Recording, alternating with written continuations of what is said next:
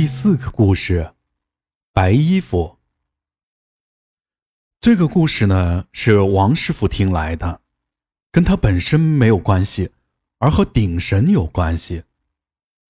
所谓的顶神呢，就是村里几个年长的老年妇女，一般都是六十岁左右，本来好好的，突然有一天病了，怎么都看不好，非说自己是什么神仙下凡，要不答应当顶神，病就好不了，就这样成顶神了。一般谁家老人下世了，这些人就会去帮忙，一般就是安神位、烧纸啥的，还真少不了。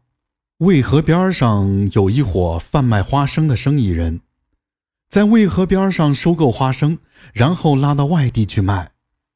有这么一个人，他叫赵铁娃，人高马大，打架很厉害，挺有名的。初中毕业后就被这伙人叫去押车去了。所谓押车，其实就是去跟车，怕遇见一些不讲道理的、需要武力解决的事情，而带几个能打的。这伙做生意的经常碰见一些难缠的、讹钱的，所以每次出车都带好几个人。就这么跟车跟到年底，这货贩卖花生的人这一年赚了不少。也没亏待他，把这一年的辛苦钱给他了。这家伙钱一到手就高兴的不知所以，因为他们回来的时候要经过西安，所以赵铁娃就拿着钱进城里头玩去了。同行的人也管不了，就任他去了。这家伙寻思着去哪儿玩好，玩完了再买些年货回去好好过个年。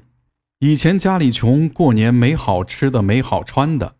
这回咱自己有钱了，爱干啥干啥，逛了一天也买了不少东西，钱也花了不少，就去车站坐车准备回家。也该他倒霉啊！走到车站，看见几个人拿着扑克牌在那儿押宝，便兴致勃勃地围在那里看了起来。没多大一会儿，有个人就赢了好几百。娃一看眼红了。这钱来的真快，而且那个摆摊的简直就是个傻子，动作慢的跟个老黄牛一样，谁猜不到牌啊？娃一激动就玩了起来，开始赢了几把，更上瘾了，也忘记了他老板给他说过的话了。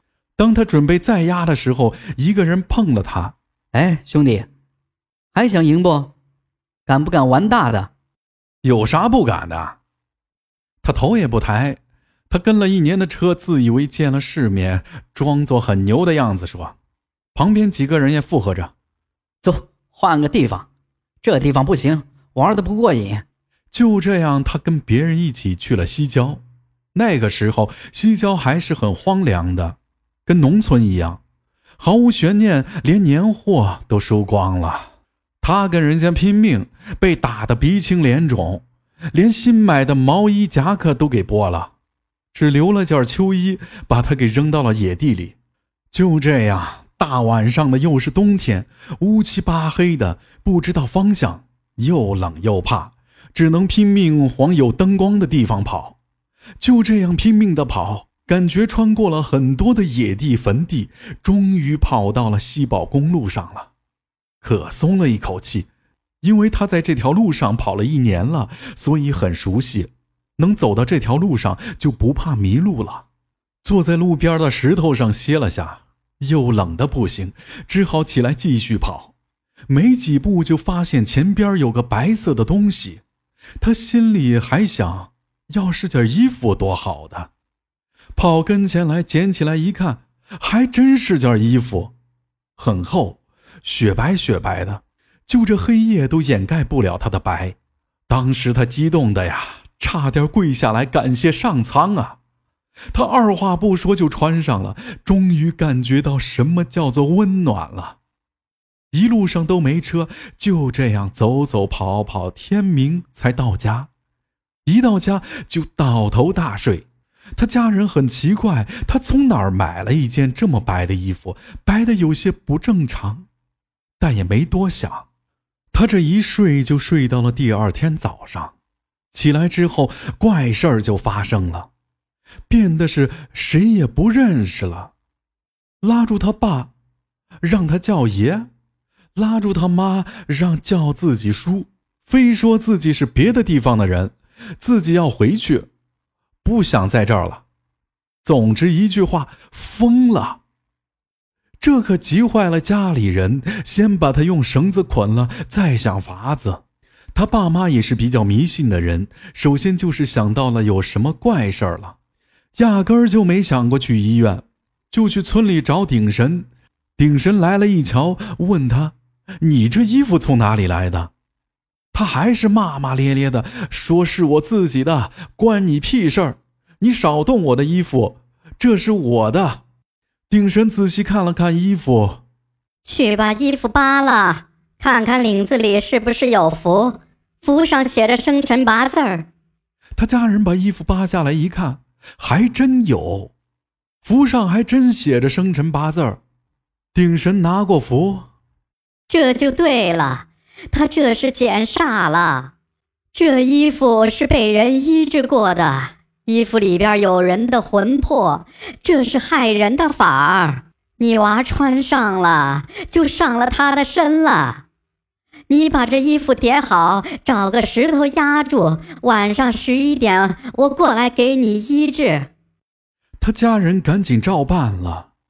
说也奇怪，衣服一被石头压住，他儿子就乖乖的睡了，不闹腾了。晚上顶神来了之后做法，安好神位之后，念了一大堆听不懂的经文，然后拿起衣服放到火上去烧。诡异的事情发生了，衣服没有起火，而是化成了水。开始时一滴一滴的。不到半分钟，就像从衣服上淋水一样。没多久，整个衣服化成了地上的一滩水。成了，顶神舒了一口气，说道：“三天别出门，晚上叫叫魂儿。”三天后，赵铁娃还真好了，和从前一样活蹦乱跳的。不过他是再也不敢捡东西了，尤其。是白色的衣服，你们敢吗？